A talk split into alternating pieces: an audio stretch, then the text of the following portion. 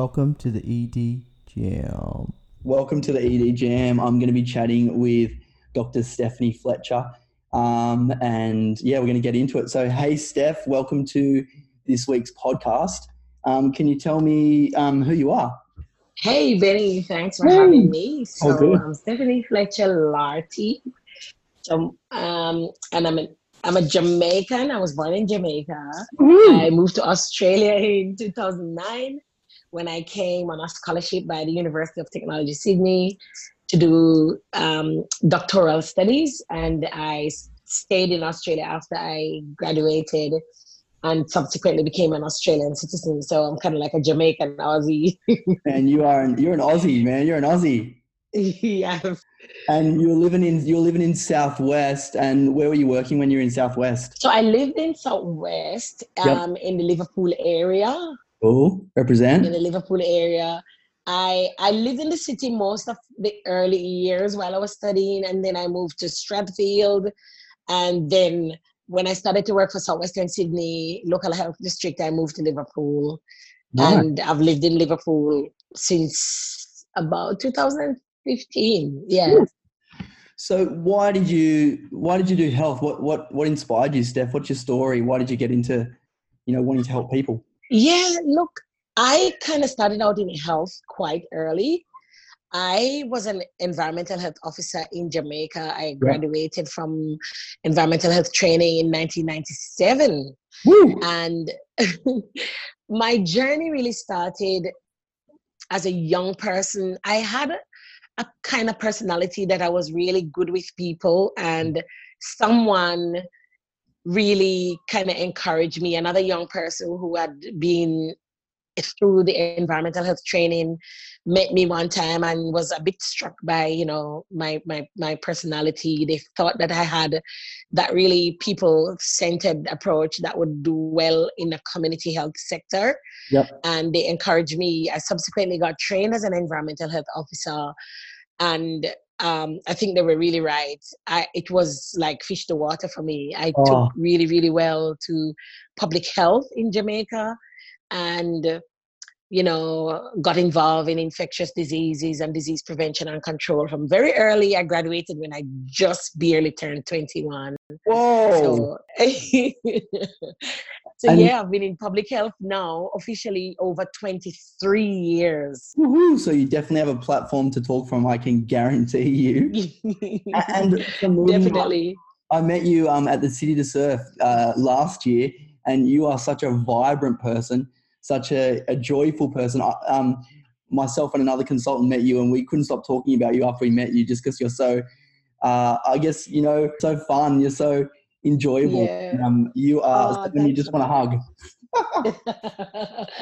yeah. Um, look, City, this was my first year at City to Surf as part of the New South Wales statewide emergency team. Yep. And, you know, I love emergency response and emergency management. I really would love to take my career in that direction nice. and basically from now on but I've, it's something that i've been doing for many many years from back in jamaica yep. working in disaster um, disaster management was one of our core functions yep. in environmental health and i've got a lot of experience working in more natural disaster settings in jamaica through my career becoming an, a biopreparedness epidemiologist then a, a, lot more in terms of disease and you know disease response and health threat related um, preparedness and response. Steph you know for the, for all the listeners out there what is epidemiology? So epi has to do with diseases.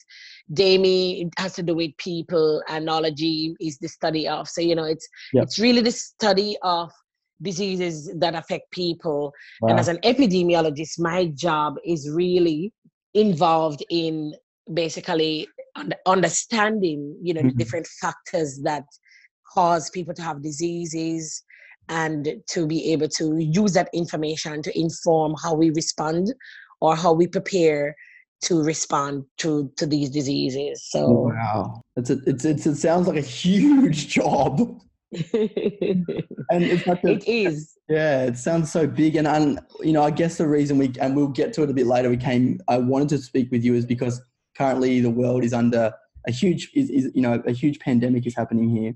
Um, but and you know, because you're part of this, you're way more than I am. Um, but we, I just really wanted to understand, you know, what what is that, but also what is an infectious disease. So, um, you've spoken about you know the study of disease but what is an infectious disease? And you've had a bit of um, experience with this sort of stuff. And where have you seen infectious diseases before in your experience? Okay. So an infectious disease is uh, a disease that is usually caused by some kind of microorganism yep. whether it's a bacteria or a virus or a fungus or it could be an helminth helminth such as some types of worms you know um, or, or parasites in general Yep. The, these are diseases that infect people and they use some of these organisms they usually live in your body but they when they get into unusual places then they they can cause disease or infection and most of these organisms are usually harmless when you find them in their natural environments. Okay. But when they get inside of people or into places in, in your body that they're not supposed to be, they can cause infections. And these can be passed on from one person to another, whether by coughing or sneezing or by, you know, touching a contaminated surface, or they could be passed on from animals or or insects or other vectors through their bites, like such as mosquito-borne diseases, and some diseases can be uh, contracted through drinking or eating food. Okay. So yeah. That's good. That's really clear. It's it's important to know that it can be transmissible through various different ways. Yes. Yes. And your your background, you, have you been to other countries that have had outbreaks of infectious diseases before? So I've got quite a lot of background in infectious diseases actually. Yep. So my work in Jamaica, so in in Jamaica and most of Caribbean islands, the environmental health officers are the frontline workers when it comes to infectious diseases. Yep. So unlike other places such as Australia where you have, you know, public health, nurses, and um, public health physicians who do pretty much the vast majority of the, the, the work in the Caribbean region and in many places in Africa. Environmental health officers are the ones with that training. So, uh, working for over 15 years in the Caribbean, I have seen a lot. And one of my responsibilities that I had around about 2005, I was in charge of a communicable disease response team, like a special surveillance team for infectious diseases in the tourism industry. Um, so apart from the routine day-to-day work, when we investigated, you know, vector-borne or diseases caused by mosquitoes or rats or other yeah. types of vectors, um, gastroenteritis outbreaks, wow. you know, outbreaks in school like head lice and similar things. Yep. As part of that team that looked after the tourism industry in the area that I worked, I I was leading a team that carried out surveillance for diseases in the tourism sector, and there were times when we had large outbreaks, such as those connected to cruise ships with norovirus, and other similar outbreaks, foodborne outbreaks. And you know, I've had a lot of years of experience doing that. One of the big things that I'm really, really proud of, and we yep. can talk more about this later, in in 2008 and 2009 before i came to australia yeah. i also coordinated the burden of infectious disease studies for the entire caribbean region and i led the, the research for jamaica which was my home country at the time to look at the burden of disease in the country from a population level and looking at um, acute gastroenteritis, acute respiratory illnesses, and you know those syndromes related to to those types of illnesses.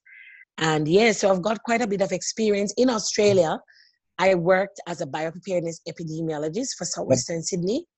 And my role basically was to lead the team when it came to any forms of infectious disease outbreaks and to ensure that the public health unit was you know mounting the appropriate response and had all the relevant resources that they needed to to do an effective infectious disease response. Yeah. Wow, and I, I, you know, obviously read a bit about you and also read some of your articles, like when, some of your journal publications, and I was blown away. Um, publication after publication on different things, like the variety of your publications are, are immense. Um, yes. And just to show, you know, that you've sort of covered so many different infectious diseases, I'm thinking, did you still write this one? I'm going again and again. Um, mate, I feel like there's papers and I'm sure hours and hours of work you've put in to be able to help countries, your own country, and also Australia when you're here doing stuff for public health. And it's had a huge impact, I think, um, you know, on on patients, which I think is the best thing. Um, it's just, it's just, I just, I get blunt. I actually feel pretty um, privileged to be chatting with you, actually. um, and um, so I guess the question that you know every, all the listeners are thinking, they're like, Benny, when you get into it, mate? When you get into it? Um, you know, when you get into it, Steph, come on, you Aussie Jamaican, talk to me. Um, what is coronavirus, SARS-CoV-2? What is it? So, um, you know, uh, I'm sure the news tells us other things, but from your perspective, what is it? Um, and then we can yeah move on from there. Yes. So the SARS coronavirus 2 is this new coronavirus that has been discovered. And it was first reported from, from China, from the Wuhan area. And mm-hmm. it is it is a new coronavirus that we have never seen before. Right. Now, I must say that coronaviruses are a large family of viruses that are found in many different species of animals okay. just camels, cattle, cats, bats, and so on. Okay. And it is very unusual for these viruses to to to jump into humans, but it has occurred, and we've had some examples, such as with the Middle East respiratory syndrome coronavirus, which mm-hmm. we call MERS-CoV. We've yep. seen that one, which originated in cat in camel, and we've also seen SARS coronavirus before in the early 2000s when that was also reported from China. And now we've seen the SARS CoV 2 that is causing the coronavirus disease known as COVID 19. Yeah. So these, these are three very rare occasions when we have seen a coronavirus that has jumped from an animal species into human beings and then has become effectively transmitted from one person to another. Um, when did you yeah. first hear about it, Steph? When did you first hear about this coronavirus? So, funnily enough, right? So, in the first week of January, I actually left Australia, headed to the Caribbean, where I was taking up a new position yep. as a consultant with the Caribbean Public Health Agency. A week after I started my job, which was around um, the end of the maybe around the 18th or 19th, my boss asked me, yeah, what is it with this new thing? I'm getting some information about this new virus. Yep. To be honest, I had never heard about it because wow. what happened is when I just arrived from there, I I didn't lose my phone, but I, I was unable to connect to internet. I had some issues getting a local connection. Yep. So for about two weeks, I was basically without internet. Oh. So I oh. wasn't watching the news. I wasn't on Facebook. I wasn't on yep. social media. I was basically cut off from the rest of the world for two weeks. Social and the day, so around, so that would have been around the 20th or so of of January. That's yep. when I was asked that question, and my boss asked me as the you know the, the, the advisor on communicable diseases and emergency yes. response you know what do what do you know about this and what are the questions i need to be asking the experts yeah so i quickly went online and i was a little bit shocked at what i saw that there had already been several cases and you know deaths and so on coming out of china yep. that was the first time i officially heard about the coronavirus Wow. And let's just say that I had to really catch up really fast. but thankfully, you know, because of my years of experience yes. working with infectious diseases and being also prepared for, you know, uh, um, outbreaks like global level outbreaks, working and training and preparing myself because it's an area that I specialize in you know, and from our experience with Ebola as well a few years ago, okay. you know, I have been staying on top of my game in terms of, you know, epidemic preparedness and response. So yeah, I had to really catch up quickly, but I also had the experience to lead me in the right direction and to say, okay, what are the important things we need to know right mm. now? Yep. And what do we need to do at this stage? Perfect. Um, I guess a question, um, you know, I, I read the stats sometimes and seeing, you know, 150, you know, six at the moment, I think it's around that number of thousand people have, you know, had cases. The deaths are around 5,000 or getting up to 6,000. Um, I guess, you know, in, in a more technical detail, how does the virus actually work? Um, you mentioned it, you know, touching onto sort of humans and stuff, and how does it kind of operate, if that makes sense? Yeah. Um, so how it is spread, firstly, yeah, it's spread from person to person. Yeah. So we won't talk about the animals now because we're still not really, really sure what what exactly happens right. and which animal this came from and how it ended up in people.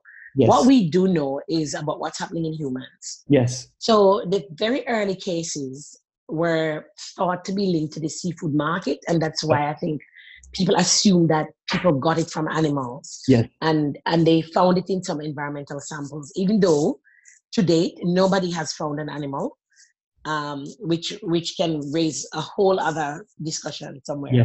Yeah, yeah, for sure. But from people, so but it became it was very soon it, it started to to become obvious that people who had no links whatsoever to the market were starting to become sick. Okay. And that's when they recognized that this thing was passing from people to people. Yep. And typically the vi- the, the infection with this virus yep. looks like flu, you know, typical cold or flu-like symptoms, so coughing, the data says not many of the people have sneezing, so it's more like coughing. Okay. And some will progress to have like shortness of breath, but there's a lot of coughing when it begins. And of course, there's a fever.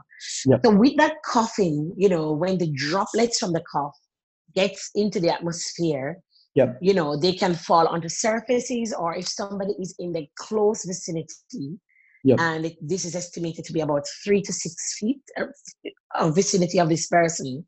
Yep. The droplets could actually fall directly onto people, whether on your body or you could, you know, you, you they get into your nose or your mouth. Yep. This the, the the second way in which this could spread, and this is quite common with stuff like influenza and the common cold, yep. is when someone has coughed or sneezed and you catch that sneeze or the cough in your hand, the virus comes out in the, you know, in the cough. Your hands become contaminated. So whatever you touch immediately after coughing and sneezing, you can transfer the virus to that surface. Yeah, so just can you imagine people in the emergency department? Yeah. Uh, you know, waiting to see a doctor and they're coughing and sneezing. They catch that cough whether with their hands or yeah. with a tissue. But you know, if they throw down the tissue somewhere or they use their hands to touch the chair handle, the seat that they're sitting on, mm. you know, the counter at the reception desk. When they go in for triage at the triage nurse, you know, they might sit down on a chair with the triage nurse. They will do their blood pressure. They might rest their hand on that table. Mm, yep. You see the picture I'm painting so one issue is the actual cough. So those yep. who are around them when they cough within that close vicinity yep. would be exposed. But then the places that they touch, and oftentimes you can't really, you know, if somebody asks me, so what did you touch after you cough? It's yeah. I I am most likely not going to remember that. Yeah. So that's that's with this whole idea about how this virus moves from one person to another mm. through the you know whether directly from the coughing but also through the contaminated hands mm. or sometimes the tissue or the napkin that they use to to wipe the nose or to catch the cough and we're talking yeah. microscopic um you know, pathogens yeah. you know things we can't necessarily see with our eyes yeah yeah, and this is a virus too, which means it's very, very small. So it's smaller than normal. Viruses are usually the smallest okay. among among the the organisms that can spread from people to people you know because a virus can actually go inside of a bacteria. That's how small a virus is. Yeah so that's how tiny this virus is. So there's no way that you could see this even with the natural just the naked eye Yep. You know, you, you will never be able to just see a, a, a, a virus. In fact, even in, in traditional microbiology. You know, you you can't just see a virus with just any type of microscope. Yeah. You know, so just to show you how small or how tiny Yeah. a virus really is. But that said, they do have the ability to infect people through various methods. Yes. And with this one in particular, the SARS-CoV virus, it it it has an affinity, it has a likeness for the lungs, and that's why it is a respiratory tract infection. there we so go. once you get that, it tends to uh, it tends to harbor around the lungs, Yep. and then it it begins to multiply and cause you know that inflammation and when the the small blood vessels or the small you know air pockets in the in the in the lungs begin to get inflamed because of the virus that is attacking it Yes. then you begin to have shortness of breath you would well understand Yeah. and for those people who might have chronic diseases whose immune system is not strong enough to fight this off then Mm. they can go on to develop you know the acute respiratory distress Yep. and so on and so forth the last point on that is that most healthy people their immune system is strong enough to fight off the virus Okay. Yep. and so while they will get that little cough, uh, it is a symbol that the respiratory tract is fighting it Mhm. and it's trying to expel the virus, it's trying to get it out. It's it's producing that mucus that comes in to fight off the, the presence of a foreign body. Yep. And so a healthy person will produce that cough and the fever as a symbol to say, my body has sent out its troops Mm. and we are fighting this invader. And Yes. in a couple days' time, I'm gonna get rid of it out of my body and I'm gonna be fine. Yep. That's- we forget about the defense mechanisms that the body has, cough being one of Yeah. them, to fighting yes. that acute, you know, we talk about that inflammatory response markers and all these things that are on a cellular level that are there to try and fight something that's foreign in the body. Um, Yes. who does, you know, um, Corona, who, who's more, we, we mentioned it, kind of touched on it, but who is it mostly affecting? What types of people groups is it mostly affecting? Yeah. So the people are mainly affected, well, I suppose anyone could get the coronavirus. Okay, good to know, yep, yep. However, those people with underlying medical conditions are the ones who are more likely to have a severe infection. Yep. So about 80% of those people who have been infected so far have developed really mild disease Okay. and they didn't they didn't require to see a medical practitioner they did you know it's just like flu season Yep. we had a cough a couple of days stayed home you know um use something to treat the symptoms whether you know the panadol or the tylenol or the ibuprofen to just Yeah. manage a fever Yep. at home and then within a couple of days the body's immune system has said back off brother. We, we, you're not welcome here. And then you good you're right. You know you're right as rain in a couple of days. Yep. now there is another group another about 20% of the people who have become infected have gone on to produce that more severe response which is Yes. the acute respiratory syndrome and the shortness of breath and and some of the the other more chronic types of symptoms Yes. and these are the people who are more likely to be admitted to hospital. A fraction of these, those another 4% or so, Yep. maybe 2 to 4%, may get the acute respiratory distress. These ones might need to be admitted to the intensive care unit Okay. and require some kind of intubation, ventilation, Yes. supportive therapy to help them to breathe and to remove all of that mucus. They will go on to have pneumonia. Yes. And in the initial case definition that the WHO had put out, they had said the, the, the chest X-ray and that CT scan, um, that that you know that initial scan was what they were using to diagnose because to diagnose the disease because that was how those severe cases were showing up with Okay. severe acute respiratory distress and severe Yep. acute respiratory infections and required hospitalization. And so the definition was anyone who had a severe acute respiratory infection requiring hospitalization. And then they would look at that chest x ray and they would see that abnormality that said um, this person's got pneumonia. Yep. Now, Yeah. the vast majority of that group of people who end up in that condition are people who have some underlying conditions. Okay. These are people who have some chronic diseases such as high blood pressure, Yeah. um, heart disease, diabetes, Mm. people with cancers. These are people whose immune system has been busy fighting off other infections as a result of, you know, their existing conditions. Yes. So the immune system is not as strong as it can, or because it's busy doing such a hard job for the Yeah. other stuff, there's not enough strength to help to fight off something that's producing another form of inflammation, Yep. another form, you know, another attack on the system. So these are the people who have somehow succumbed to the illness, have ended up required that more invasive type of management in hospital. Yes. The vast majority of them have recovered, Okay. but there's a small proportion of these people who have become overwhelmed by the disease and they have died.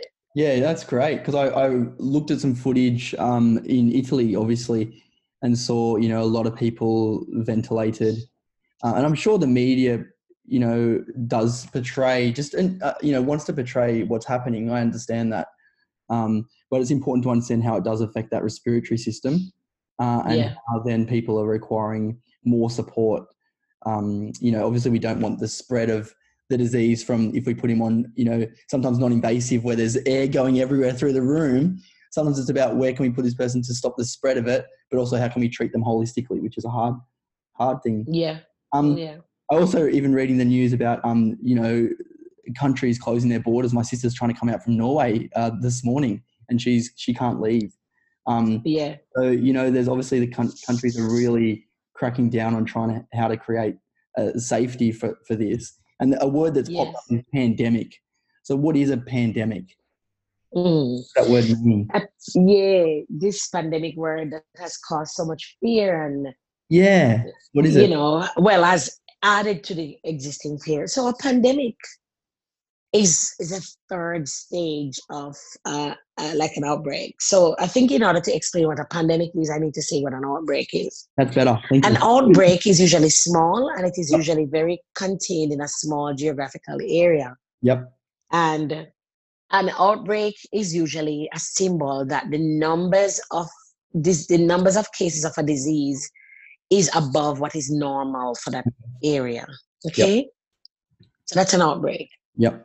Now, an outbreak becomes an epidemic Yep. when it has spread to a larger geographical area or to multiple countries or across multiple borders. Yep. Up until last week, COVID 19 was an epidemic Okay. because it had spread across multiple borders, across regions, and people had imported it from, you know, where it started at the epicenter in China to several other countries. And then within these other countries, some of the first cases that brought the disease to countries were spreading it to other people in country. Okay. Now, this becomes a pandemic when there are so many cases of the disease across a large geographical area, and many of these geographical areas or the, these geographical states are unable to manage or to contain the disease Yep. using the traditional or the conventional methods. Yep. And what are some of those methods, conventional and traditional Yeah. methods? Yeah. The traditional methods would be the basic one would be the contact tracing, which is what we do every day. Okay. Our measles, for example, um, you know, the mosquito-borne diseases, the contact tracing for anything that is infectious that you can pass from one person to another. Okay. So those would be the first thing you would do. Yep. If contact tracing efforts have become difficult, then what we would normally do sometimes is to isolate people and quarantine them. Yep. And those those who re- so quarantine is for people who don't have symptoms Okay. that have been exposed. And isolation is for people who have symptoms and you are about to verify whether they have the disease. Okay. Yep. So those are some of the traditional methods. Yep. Some traditional methods may also be social distancing as well, where you restrict mass gatherings. You prevent, you know, those mass gatherings, or you might say to people, don't congregate, don't meet in, in, in these settings because of the risk. When these measures have failed to prevent the, the disease from spreading, Mm-hmm. which means that we continue to see new cases are, are arising without any obvious explanation from where I've got this this disease.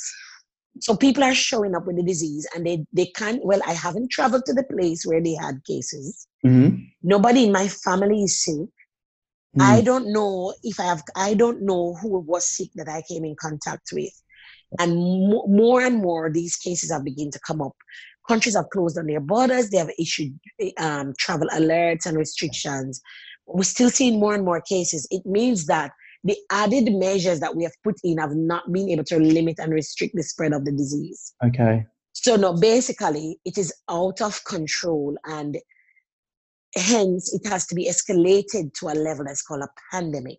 Okay. And I will add a few words about what now. What does it mean when a pandemic is declared? yeah, definitely. Definitely. Yeah. Yeah. When a pandemic is declared, it implies that the control efforts globally have rel- relatively failed Mm. to contain the disease. But when it is also declared as a pandemic, this has also other implications. One is the political implication. Most countries have what you call a contingency fund in their budget, in their national budgets. Yep. When a pandemic is declared, these these me- there there are measures that can be implemented under existing laws Yep. that the gov- the country or the govern governance mechanisms have that can allow a, a, mem- a state or a region or a government to be able to access resources that they would not be able to access under normal circumstances. Yeah. Yep. So, for example, let's say in the context of Australia, if you listen to the Prime Minister a few weeks ago when he decided that he was escalating and activating the Australian pandemic plan, Yes. what the Prime Minister of Australia said, I am taking, you know, he was saying he was taking the action of, of activating the pandemic response plan, which now enables the government of Australia to make certain plans and to put certain measures in place in terms of finances. They are able to look at the budget to see how they will be able to support the population, how they might be able to give more resources to the states and the you know the state governments and Yep. so on from a bigger perspective or a bigger picture outside of an individual country it also means that some of the international mechanisms such as the world health organization some of the philanthropist Yep. type organizations they now are able to donate funds to the emergency response Okay. and without some of the bureaucratic limitations that would normally be in place Okay. previously or under normal circumstances. So this is what happens when a pandemic is declared. It enables, you know, the governance mechanisms to be able to access added resources outside of what is norm, or to be able to release these resources so that member states and countries will be able to have a more equita- equitable type of access to resources. Mm. For you, you can well imagine we have very small countries Yeah. some of them would not even be able to cope with even five cases based on the, the size of their hospital or based on the limited numbers of healthcare workers they have. So eh, that enables these other international organizations to be able to provide some support for these smaller countries Mm. without having to go through some of the long red tape and bureaucracy and some of the other and the, these member states will be also be able to accept this assistance without having to go through some of the you know jump through some of the hoops that they would normally Yeah. have to go through so just to i hope that i hope i've explained that Oh. in, in, in as lay a term as i could No, I think that's brilliant because I, I um I woke up this morning and watched an interview and it was looking at um uh they're obviously uh, in in America and they were talking about trying to make sure that um corona testing could be free for all people um, that don't have you know insurance. Um, Yeah. that, that was I watched that it was it was just awesome to see that uh, in the sense that you know we're trying to fight for people to be able to be tested. Um, how, how do you get tested for COVID? What is the you know um, for listeners out there? How do you, how do you find out if you are positive or negative? So different countries will have different protocols that they follow. Yep. What is happening in a lot of con- well in Aus- in the Australian setting, the, the information that I saw coming out was most of the private laboratories, for example, you would have stuff like Douglass Hanly, Laverty, Yeah. you know, those, you know, the regular ones that you would normally go to. A lot of them would already have the capacity to test. Mhm. I saw one GP alert that says go to your local pathology, you know. Mm. So the GPs in Australia would already be able to test, take the test. Now I must point out that the sample, the sample that they take for COVID is very, very similar to what they would have done if they were testing you for a flu. Yep. It's the same thing. They would the same type of sample, Yep. a nasopharyngeal swab or Yep. a or a deep, you know, a throat swab. So it's the same type of sample they would have taken, and then they would send it off to the appropriate testing facility. Whether it's the local lab or the hospital laboratory or public health laboratory. Yep. In in in the Caribbean region where I am currently, I think most of the countries have, have opted for the hospital laboratories or the national the designated national laboratories to be the only place where they do the test currently for Okay. safety and security reasons. Yep.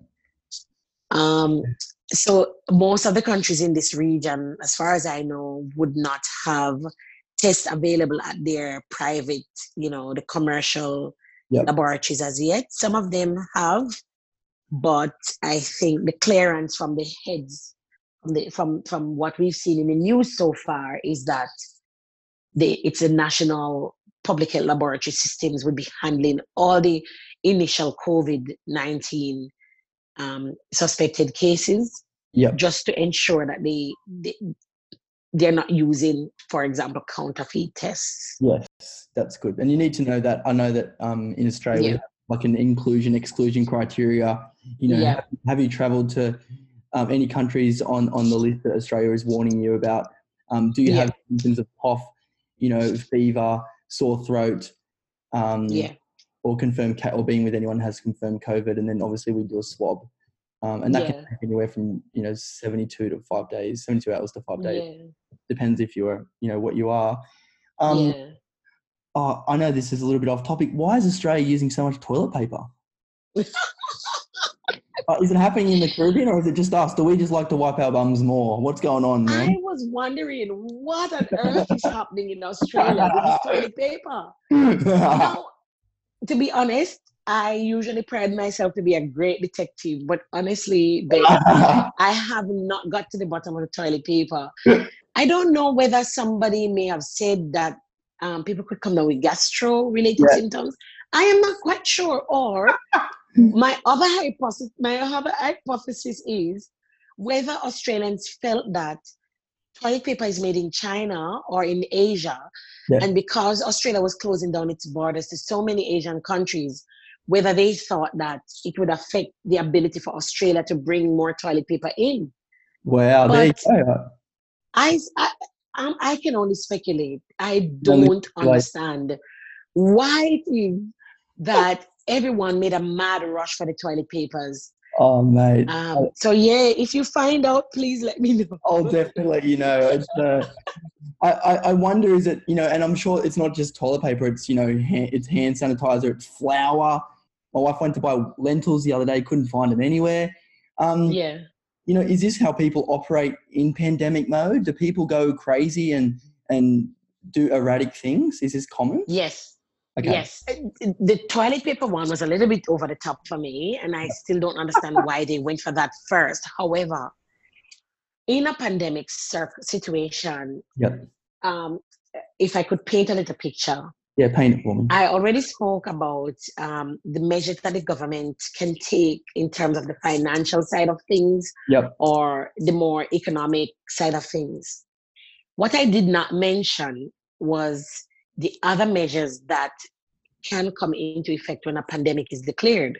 Yep. And on when we are in such a level of emergency globally, the government of the country, under their existing laws, will likely have a clause where they could um, implement something like a state of emergency or similar. Now, when you're dealing with an infectious disease, over the years, what we have come to know, and the data coming out of China, for those who have cared to have a look at it, has shown that what China did was very effective in containing the outbreak and slowing down the spread to the rest of the world. Yeah. So, what China did, the first thing they did was to shut down Wuhan province, where the disease was basically the epicenter. If you look over time at what happened was that the, the number of cases gradually came down Yep. because people could not get in and they could not get out. Yeah.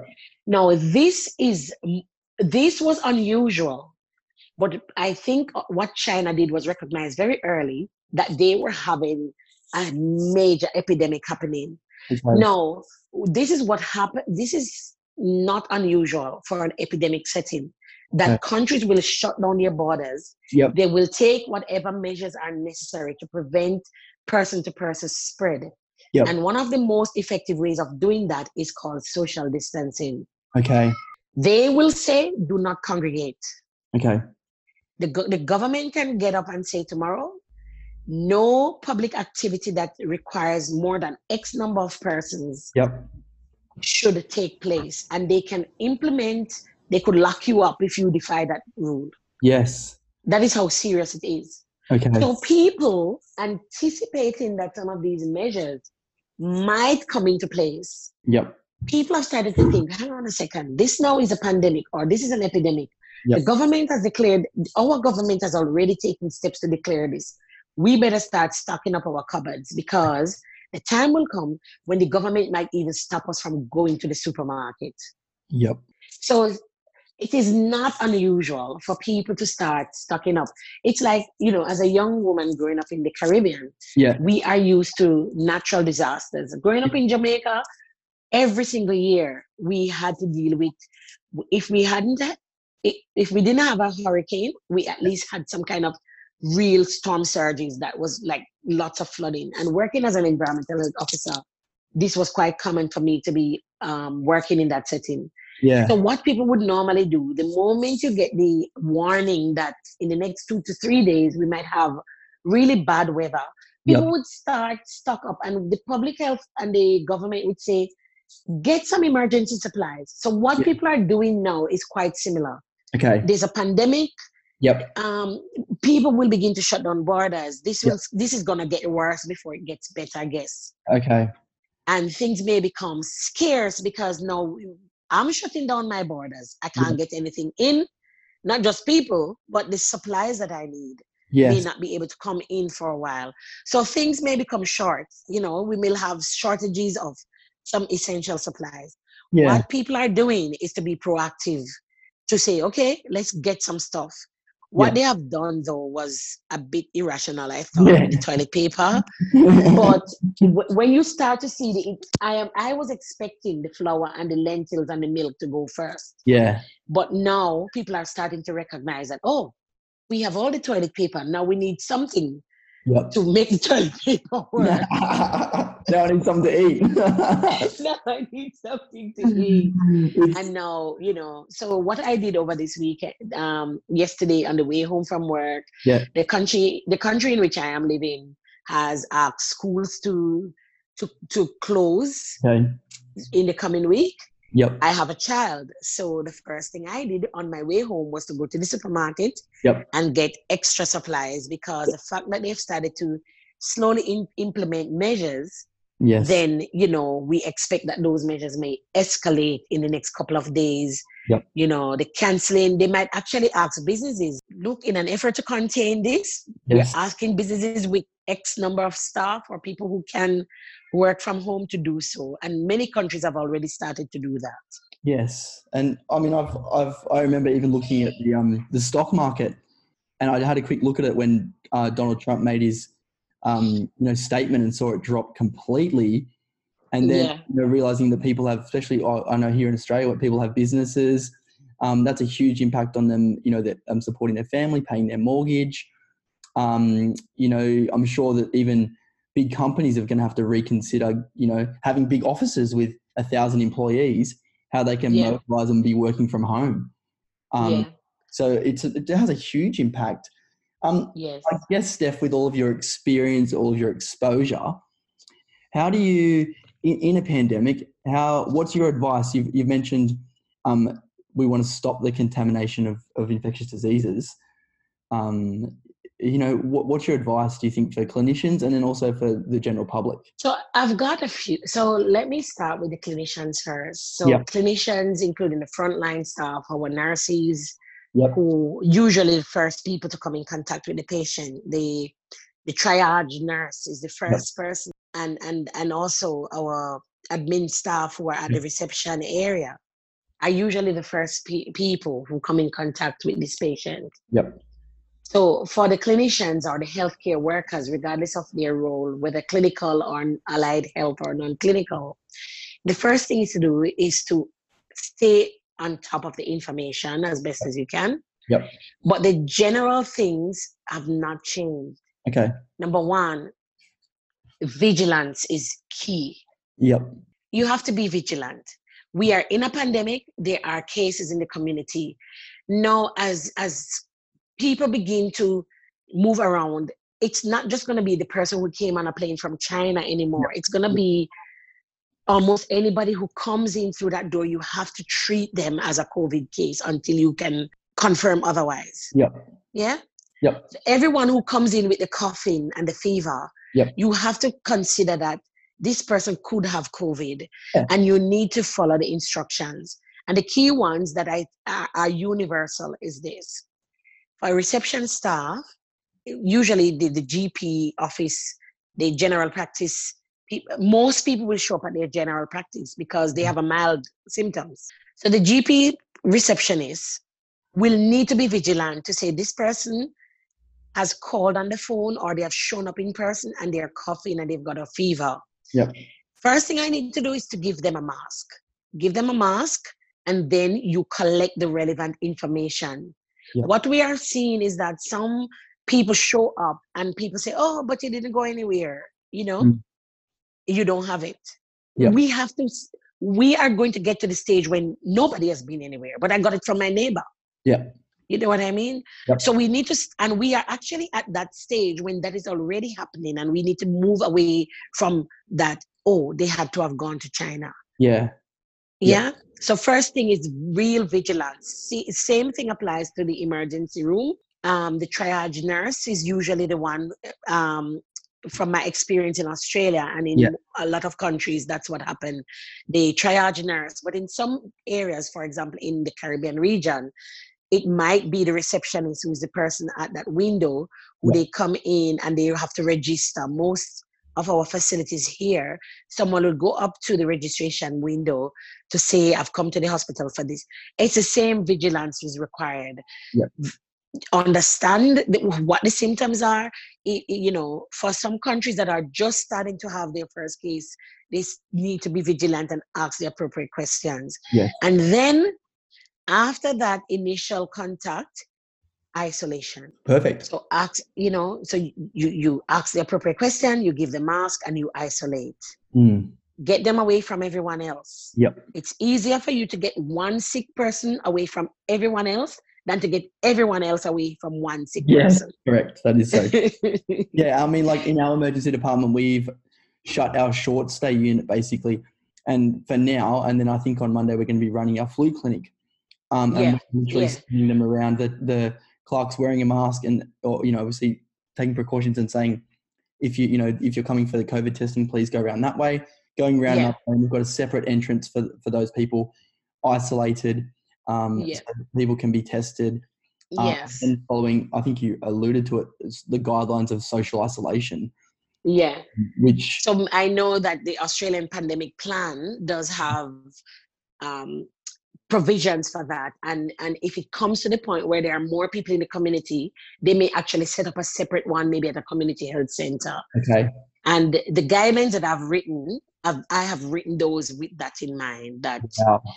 You know, we may need to do that flu clinic where you take away the bulk of the people with the respiratory infections Yes. away from the hospitals, Yes. where you may have other people who are immunocompromised, the chronic disease patient who is going to come in contact with them. There Yeah. will come a time when we have to say, don't go to hospital.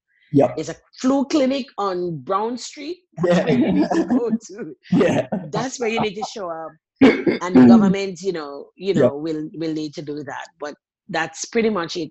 And when it comes to the actual case now, just Yep. to for the for the health healthcare worker or the clinicians, once you have done your assessment and this person needs to to do the appropriate testing, Yep. you know, in, infection prevention and control is the most important thing Yes. you know, look after yourself. Your universal precautions, the airborne precautions or the droplet precautions must be used and it has to be done for everyone. Yep. You can't begin to discriminate and say, I'll use my personal protective equipment for this person and not Yeah. that one. Yep. It's we've passed that stage now. We have to just keep it on Yep. and use it. You know, use a fresh set for every new patient Yes. that you see.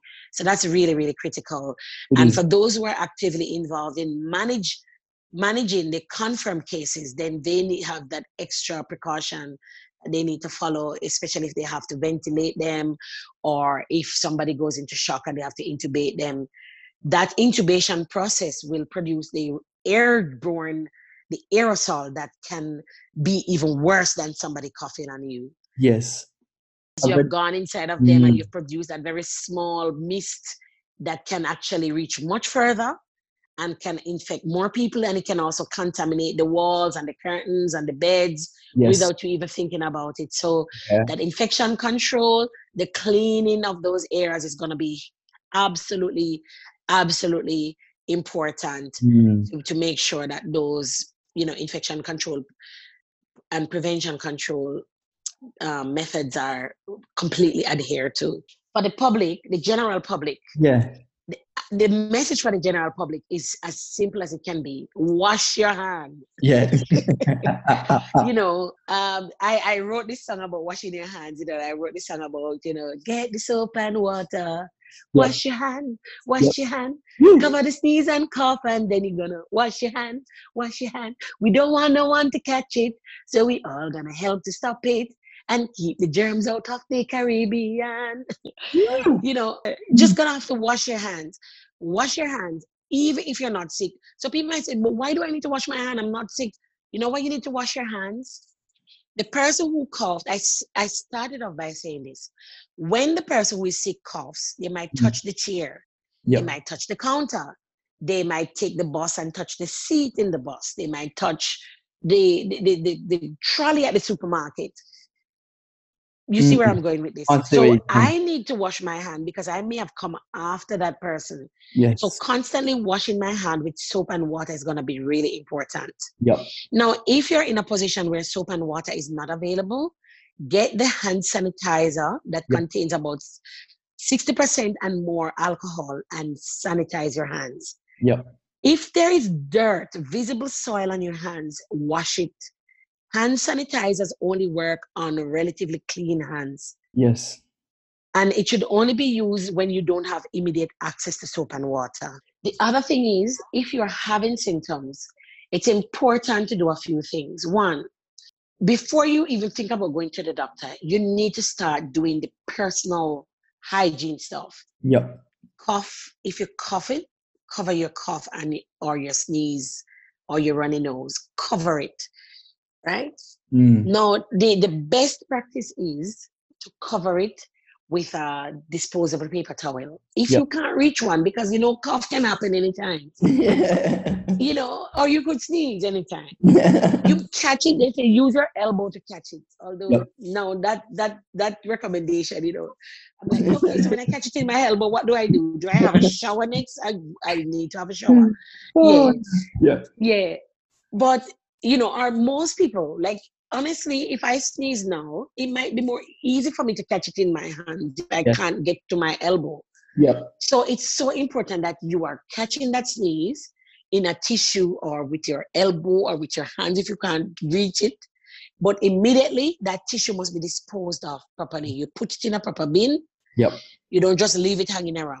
Mm. Or, and you wash your whether you catch it with your hand, your sleeve, or the tissue, Yep. you still need to wash your hands with soap and water. The next thing that a, a person who is having some symptoms need to do is you assess yourself. You know what you're like. You're not, you, yeah, I'm not really feeling very good. Yeah, I'm not sick enough to go to the doctor. That's fine. Most people will not need to go to the doctor. Mm. But it is important that you stay away from other people. Yes. Yeah, stay away from other people. If you have other people in your household with you, it's important that you let them know you're not feeling well. Yes. And also to explain to them that I'm not feeling well. I need to keep away from you in terms of physical distance yes. as much as is possible. And also make sure that you are wiping down the surfaces in your home. And the traditional household bleach is strong enough to kill the virus. So Okay. you can mix you can mix a solution with bleach and just wipe down regularly the door handles, the toilets, you know, inside your toilets, the sinks, the handles, the the the, the taps, anything that your hands are quite likely to touch, the regular touch points, the door handles, the sinks, the taps, the kitchen counter, the Mm. table, anything like that. Your phone, Yeah, your No. phone. Good point. your phone you know i would say if i would use some of the hand gel to wipe the i've been using hand gel to wipe down my phone or to get one of those alcohol wipes to wipe down my phone case and the glass screen on the phone can be easily wiped alcohol sw- swabs yeah finally if you become if you start to see that your symptoms start to become worse you started to have that shortness of breath you started to feel really congested yes. then you call ahead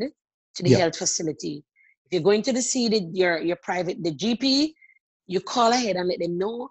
I have come down with symptoms. I think I could have been exposed to someone with COVID or I've traveled to somewhere. I would love to come in to see the doctor and I'm calling ahead. yes. If you have a mask at home with you, wear your mask when you go to see the doctor. Yep. We don't recommend that you take public transportation if you Yep. have, unless it is completely unavoidable. Yep. That's good. But and it is even more important that if you're going on public transport, you put on that mask and cover up yes. really, really well. And the last thing is that most hospitals, whether you're in Australia or elsewhere, um, you might not get you, you might not be able to get through on the hospital number. People Yeah. are busy, Yeah. you know. So we might be saying call ahead, call ahead.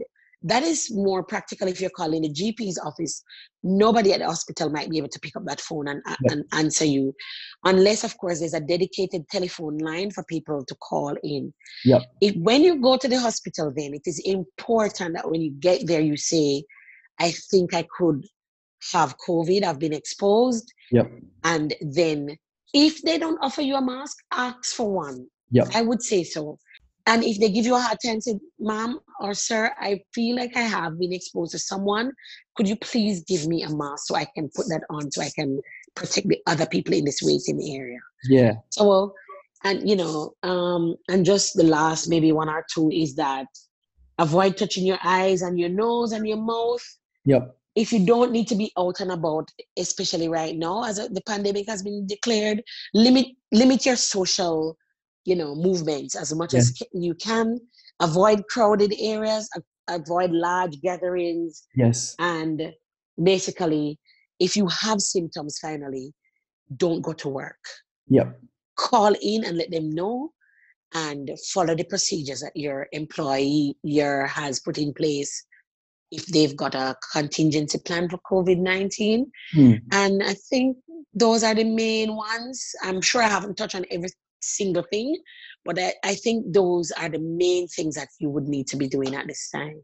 Oh, it's you know, it's just really clear because you know it does create stress when we go when we're dealing with these things. Uh, you know, financial stress, uh, stress on your health because health has a huge impact on how you operate as a person.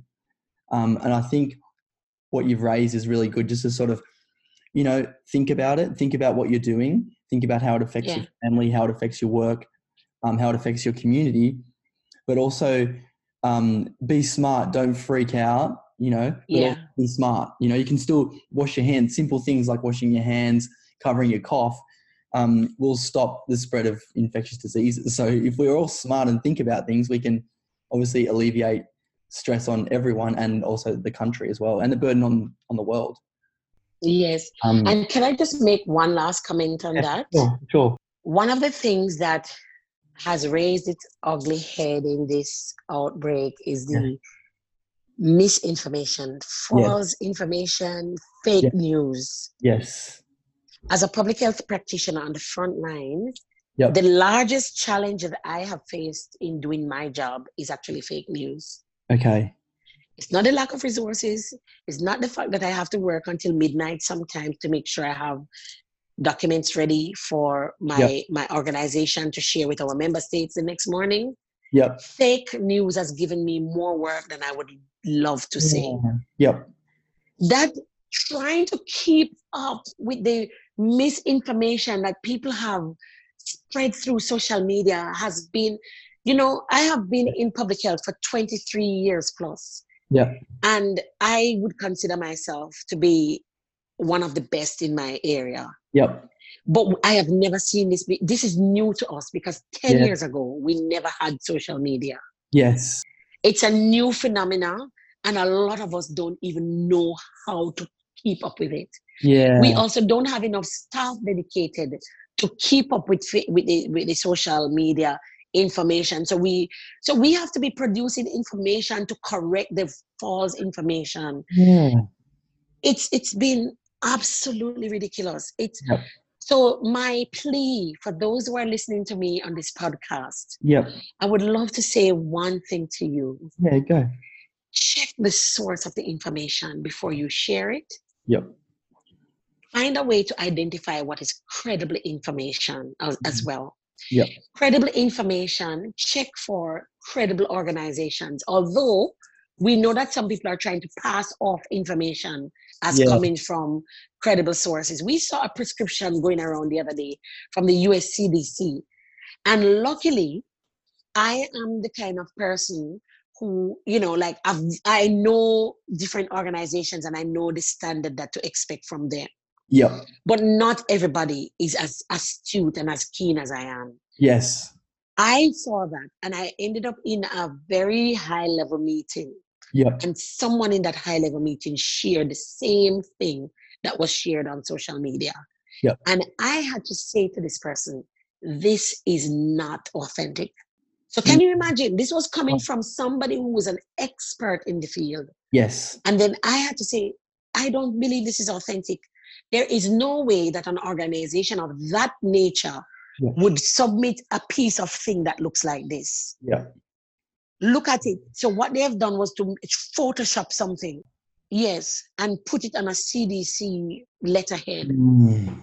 This week again, we saw some coming out of the Ministry of Health that somebody had superimposed these images with instructions, passing it all off from the local Ministry of Health. Oh, And the minister, and we thought it was authentic. It was on a proper letterhead.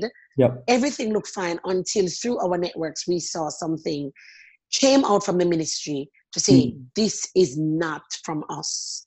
Yeah. So that's what I'm saying. Some of Oh. it is very difficult to identify, Yep. but my plea is to number one, check the information. Yep. And and if you're not sure, verify it if you can, or find someone in the public health agency or organization and ask them, is this something real? Yep. Should we be doing this? Is this from you? Verify that information before you follow it and also before you share it. Yeah. That is something that I would really, really love to underscore. And maybe just finally also, Yep. there's been so much fear that has come out of some of the false information that has spread. Yep. People are just overwhelmed. Mm. People are afraid. People are just beside themselves with panic. I would love to remind people the vast majority of people who have been infected with COVID 19 so far have recovered. They are alive. Yep. They have lived to tell the story. They have shared their experiences. Yeah. Right? yeah, that's good. Over 76,000 people have recovered from COVID. Yes. The vast majority of people have lived to tell the story. Yep. Not everyone is going to die from COVID. It's not the end of the world. And it is those elderly people whose immune system is not able to manage, those people with underlying chronic diseases or multiple chronic diseases, who are most at risk. Please look after them. If you Mm. have anyone who is in that group that is associated with you, or it could just be your neighbor, you know, look out for them and give an eye and help them to understand the information. Because a lot of the elderly people may not even be able to read or may not be able to get this information that we are so easily getting on social media as well. Yep. Help them to get the real, authentic information. Help them to understand it and help them. They might, these people are at risk. Run an errand for them. If you could do the grocery run for them, if you could go to the pharmacy and pick up their medication for them, so that they don't have to go out and mix with another 500 people, that would be absolutely amazing. And that, I believe, would be the best thing that we could do at Yeah. this time in this epidemic. Oh, that's great, Steph. Just being mindful of other people and people that, are, you know, and in the community and working out, oh, that's a way I could help my neighbor. I think that's just really, you know, really, yeah, really thoughtful. And also, what you're saying is um, getting the real facts and the real information so that we are informed and we're not misinformed and not operating out of fear, but operating out of what's actually currently happening in this um, pandemic. Yes. Oh, it's been an absolute. I could talk to you forever. Um, you are so articulate, so clear. Um, you're funny and also so knowledgeable. Um, I'm just. I'm privileged to have actually chatted with you for this long, and I know you've got. I know you're you've got a busy life, so um, I just. I'm just thankful for your time. Um, is there anything else you want to add? Um, yeah, just thank you so much for what you've been able to sort of articulate to us. Yeah, look, I I have really greatly appreciated the opportunity to really share about you know my journey in infectious Yeah. diseases as an epidemiologist, you know, um, and also on the current situation on COVID nineteen. Yep. Yeah. mm, Oh, it's been um. Oh, it's been awesome chatting with you, mate. Just yeah, I, I don't know. I'm speechless. um, I'm gonna look forward to. I, I hope we can catch up again and have another chat uh, down the track to see what we're doing. You know, you know, six months down the track with all this with all this COVID nineteen stuff.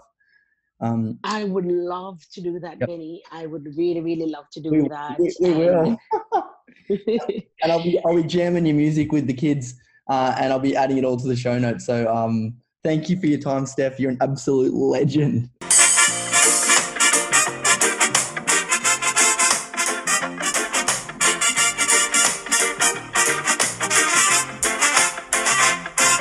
Any advice given on the ED jam should not be taken over your local medical practitioner.